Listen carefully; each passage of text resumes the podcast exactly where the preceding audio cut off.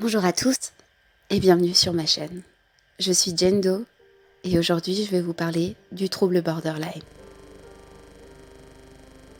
Le trouble de la personnalité limite TPL ou trouble de la personnalité borderline TPB est un trouble de la personnalité, comme son nom l'indique, qui affecte notamment la gestion des humeurs, amène des difficultés dans les relations interpersonnelles, ainsi qu'une tendance au comportement impulsif, voire autodommageable, et une instabilité de l'image de soi.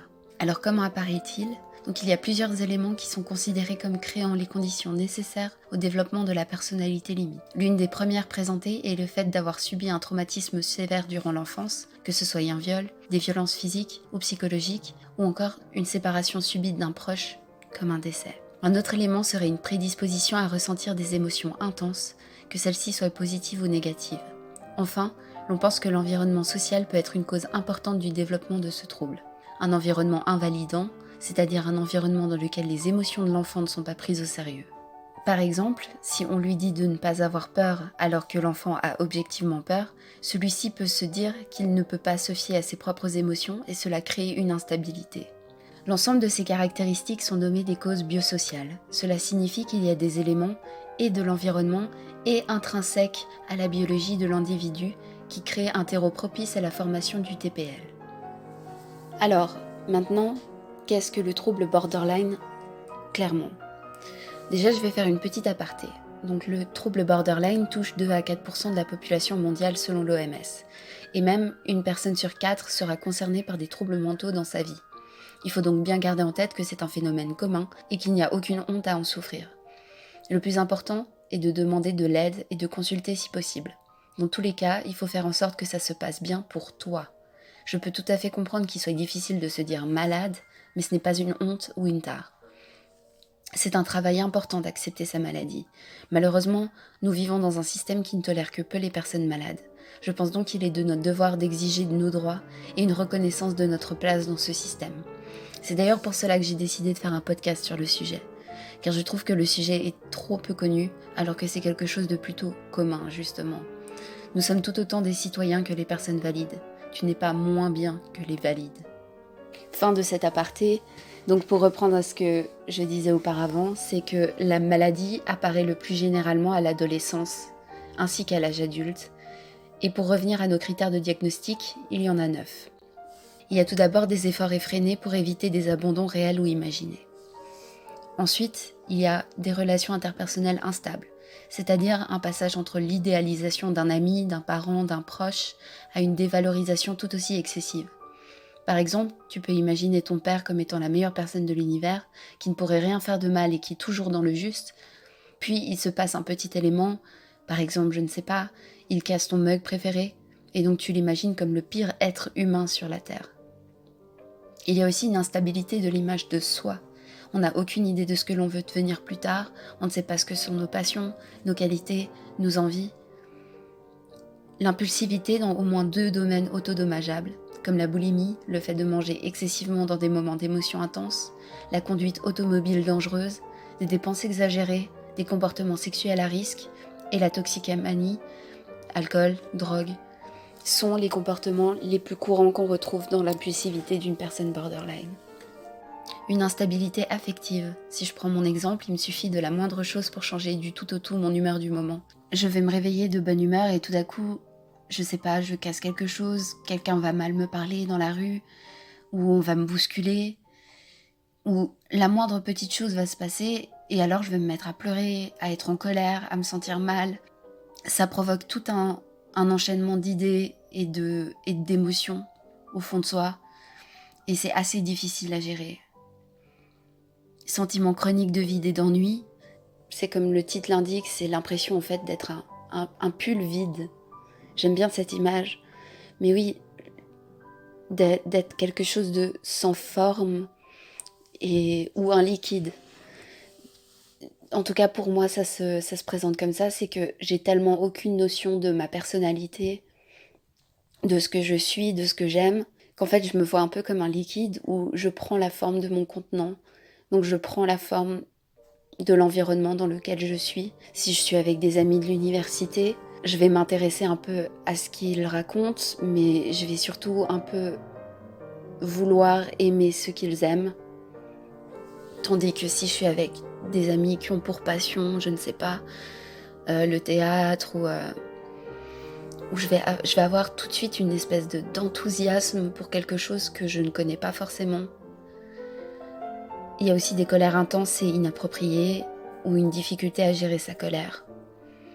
Ça revient un peu avec ce que je parlais un peu plus tôt, donc de l'instabilité affective, où vraiment la moindre chose, par exemple des bruits de bouche, quelqu'un qui casse quelque chose, un bruit fort, ça va créer un sentiment d'énervement, une colère, ou si moi je fais quelque chose de pas correct, ou que je perçois comme pas terrible, je vais vouloir en fait, je vais être en colère contre moi-même.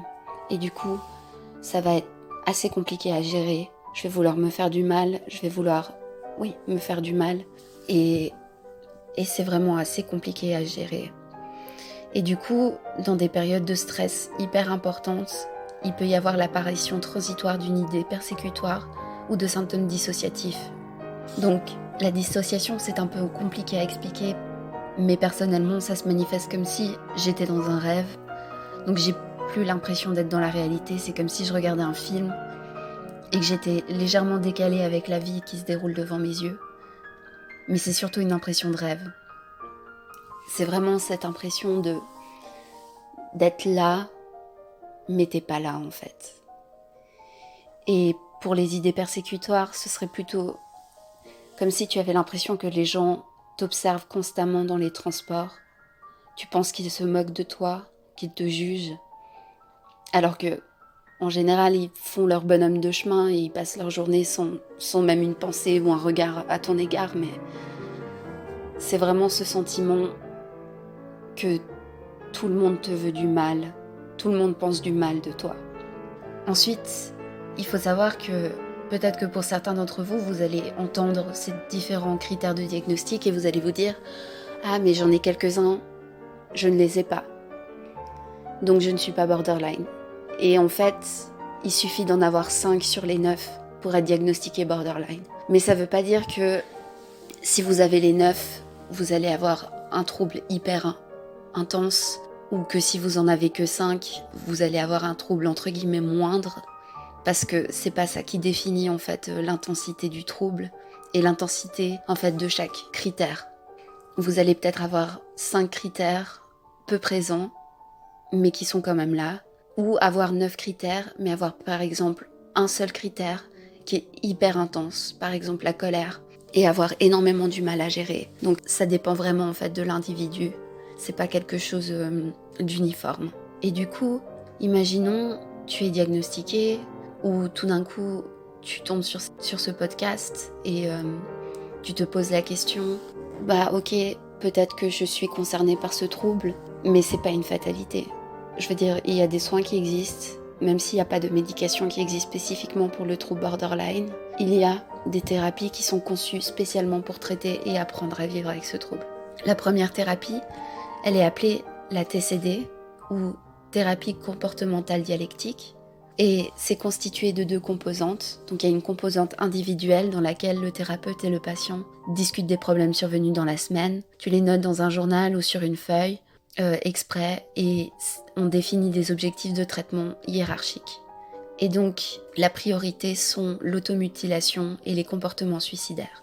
Et très généralement, juste après, ce sont tous les comportements qui interfèrent avec la thérapie. Donc par exemple, une tendance à la fuite, à ne pas vouloir te présenter en thérapie ou des comportements comme euh, par exemple en thérapie de groupe, tu as tendance à monopoliser l'espace, à parler beaucoup, à prendre beaucoup de place ou à parler de sujets assez euh, problématiques, enfin problématiques dans le sens tu vas parler ouvertement de suicide, de tes envies suicidaires, de tes consommations d'alcool, de tes consommations de drogue. Et du coup ça ça peut trigger les personnes qui sont avec toi et du coup, ça peut interférer avec la thérapie parce que les thérapeutes vont devoir, se concentrer plutôt sur ramener le calme, ramener un, sentiment de confiance, plutôt que d'avancer dans la thérapie. Donc il y a aussi, bah, comme je disais, donc ne pas venir en thérapie, venir systématiquement en retard et ne pas prévenir que tu, seras en retard ou que tu ne seras pas là. Euh, ne pas vouloir faire les tâches à domicile, Donc il y a beaucoup de choses qui rentrent là-dedans. Et ensuite sont traités donc les problèmes de qualité de vie pour terminer sur un travail d'amélioration des conditions de vie en général. Donc ça va être tout simplement apprendre à manger correctement parce que les facteurs de sommeil, les facteurs de nourriture, ce sont des facteurs en fait qui peuvent aggraver ton trouble. Par exemple, de ne pas dormir suffisamment ou de trop dormir, ça va te mettre dans un état de fragilité et donc tu vas être plus susceptible de faire des crises ou d'être mal. Alors que si tu dors correctement, que tu manges correctement, tu te lèves à des heures entre guillemets normales, ça va faciliter en fait ta capacité à vivre avec le trouble. Et ensuite, il y a des thérapies individuelles, normalement qui sont dans la même semaine que les, thérapies de groupe. Ça peut être avant, ça peut être après, ça peut être le même jour des fois, si t'as pas de chance. Et donc le thérapeute et le patient, ils vont travailler à améliorer l'utilisation des aptitudes que tu vois en, en thérapie de groupe. Souvent, les aptitudes en groupe sont observées et les obstacles empêchant de réagir correctement sont définis. Et donc le groupe qui d'ordinaire se rencontre une fois par semaine pendant environ deux heures apprend à utiliser des attitudes spécifiques qui sont classées en quatre modules. Donc la pleine conscience, les relations interpersonnelles, la régulation des émotions et la tolérance à la détresse. Et du coup, c'est toutes des choses que tu vas développer en thérapie et que tu vas essayer d'appliquer en thérapie individuelle pour voir en fait où ça bloque pour toi et, voir comment tu peux l'appliquer donc euh, au quotidien parce que pendant les thérapies de groupe, ils n'ont pas le temps de passer, de regarder euh, pour chaque cas individuellement. Du coup, ça va plutôt être en thérapie individuelle où tu vas savoir euh, quand est-ce que tu peux appliquer telle et telle chose et en fonction de comment s'est passée ta semaine, comment tu aurais pu faire autrement et toutes des choses comme ça. Après, il y a une deuxième thérapie que je connais beaucoup moins, qui est la thérapie basée sur la mentalisation et qui sert à mieux comprendre donc ses comportements et les comportements d'autrui, ainsi que les états mentaux qui les sous-tendent. C'est aussi une thérapie qui contient deux composantes, donc une thérapie individuelle et une thérapie de groupe. Je la mentionne pour que tu saches que c'est il n'y a pas que la TCD, qu'il y a aussi la TBM. Je connais beaucoup moins bien la deuxième thérapie, donc je te la mentionne juste pour que tu saches qu'elle existe. Comme ça, si tu discutes avec euh, ton thérapeute, tu peux savoir que si la TCD te convient pas forcément, il y a toujours la TBM. Donc la thérapie basée sur la mentalisation. Et du coup, j'ai pas trouvé énormément d'informations sur euh, la TBM. Donc je t'invite, si tu, si tu connais mieux que moi, euh, bah, je t'invite à m'en parler, à venir m'écrire euh, dans les commentaires ou comme ça. Bah, ça peut être intéressant et aussi ça permet aux autres de voir et je comprends totalement que la perspective de faire une thérapie, ça peut être intimidant pour beaucoup. Je le comprends vraiment bien. Parce qu'en effet, il faut faire face à des inconnus, leur parler de soi, leur dire ce qui ne va pas. Ça demande aussi des efforts physiques parce qu'il va falloir se lever, se préparer pour être présentable, interagir avec des gens et c'est assez épuisant à faire. Je sais aussi que toutes les personnes qui vont regarder ce podcast ne sont pas concernées par ce trouble et certains sont sûrement des proches de personnes atteintes du trouble borderline. Je voudrais donc, avant de passer à la suite et fin de ce podcast, faire une autre aparté. Alors oui, c'est difficile de vivre avec une personne borderline, on le sait. Sachez que nous sommes même très souvent en train de nous dire qu'on vous dérange, qu'on vous plombe le moral, que votre vie serait certainement meilleure sans nous. Alors bien que je comprenne votre souffrance de nous voir mal, comprenez que nous sommes les premiers à souffrir de ce trouble. S'il vous plaît, ne nous culpabilisez pas. Si vous avez besoin d'aide, sachez que la grande majorité des psychiatres et autres thérapeutes qui s'occupent de nous sont ouverts à vous prendre en consultation pour discuter de vos difficultés. Cependant, n'hésitez pas non plus à respecter vos limites, à nous dire si vous n'êtes pas en état de nous écouter et éventuellement de nous proposer de parler à quelqu'un d'autre ou nous rediriger vers un numéro d'aide ou encore de nous encourager à appeler notre thérapeute en fonction de l'heure de la journée. Vous avez aussi le droit à ce qu'on respecte vos limites. Et pour cela, je vais vous mettre en barre d'infos les numéros d'aide dans plusieurs pays francophones afin que vous puissiez vous rediriger ou rediriger vos proches lorsque cela ne va pas. De plus, j'ai ajouté des associations de soutien aux proches de personnes borderline. Prenez soin de vous et à bientôt